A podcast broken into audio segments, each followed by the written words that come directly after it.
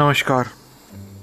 तो आज अपना जो मेन टॉपिक है वो है thinking of and thinking from.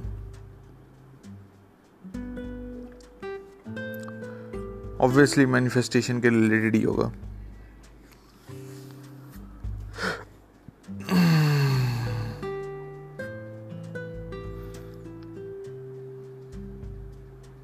तो इसके अंदर जो इम्पोर्टेंट बात है वो ये है कि डिस्टिंक्शन नहीं पता हमें कि हम थिंकिंग ऑफ कर रहे हैं डिज़ायर्स के बारे में या थिंकिंग फ्रॉम डिज़ायर कर रहे हैं। इस चीज़ के बीच में डिस्टिंक्शन होना बहुत ज़रूरी है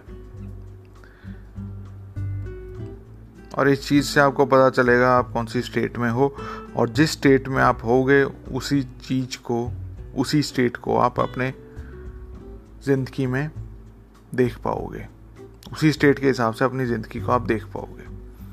तो ये एक इम्पॉर्टेंट पहलू है जो काफ़ी सारे लोग मिस भी कर जाते हैं, तो इसको डिस्कस करते हैं। पहले तो थिंकिंग ऑफ बता देता हूँ।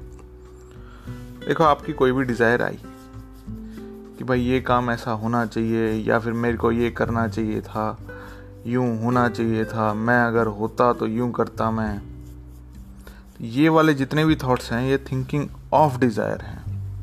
जैसे आपने बचपन में या फिर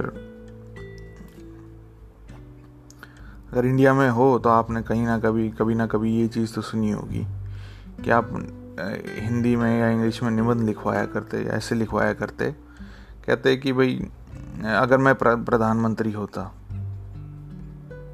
इस चीज़ पे ऐसे लिखवाया करते। तो ये जो आप सारा का सारा ऐसे लिखा करते, ये सारा का सारा थिंकिंग ऑफ था। आप इसके कि ये सोच रहे हो, ये आपकी डिज़ायर है कि ये चीज़ भाई ऐसी होनी चाहिए या ऐसा करता मैं, ऐसा हो जाता। तो इस चीज़ के बीच में एक डिस्टिंक्शन है, लेकिन जो फ़र्क जो पड़ता है जो मैनिफेस्टेशन के लिए आपको, और बहुत ज़्यादा फ़र्क पड़ता है। अगर आपको मैनिफेस्टेशन जल्दी चाहिए, आसानी से चाहिए, और आप जो चाह रहे हो वो चीज़ आपकी ज़िंदगी में आ जाए, ये सारी चीज़ें चाहिए, ये सारी चीज़ें आराम से हों, तो इसके लिए आपको थिंकिंग फ्रॉम करना पड़ेगा। थिंकिंग फ्रॉम में क्या डिस्टिंक्शन आ गया कि आप ये देखोगे कि भाई आप प्राइम मिनिस्टर तो हो, उसके बाद अब ये बताओ कि आप क्या क्या करोगे। आपकी स्टेट ही ये रहती, भाई अब मैं क्या करूं, अब मेरे को क्या करना है, अब आगे क्या होगा।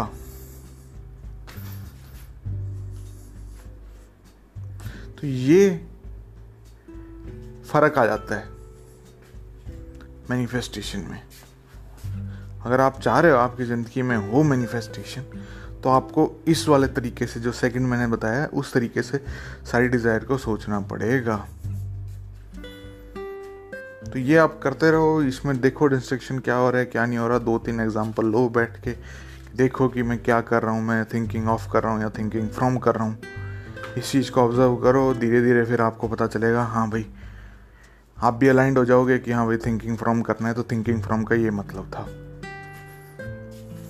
बाकी सिंपल सी टेक्निक तो है ही अपने पास कि भाई साहब आपने एंड रिजल्ट को 30 या 40 सेकंड की एक क्लिप बनाई, उसके अंदर आपने सेल्फ खुद first person point of view में कोई भी एक्शन परफॉर्म करा, और आपके अंदर फीलिंग ये जनरेट हुई हाँ भी मैंने ये काम करा, सही में मैं वैसा ही हूँ जो मैंने इमेजिनल एक्ट परफॉर्म बनाया है।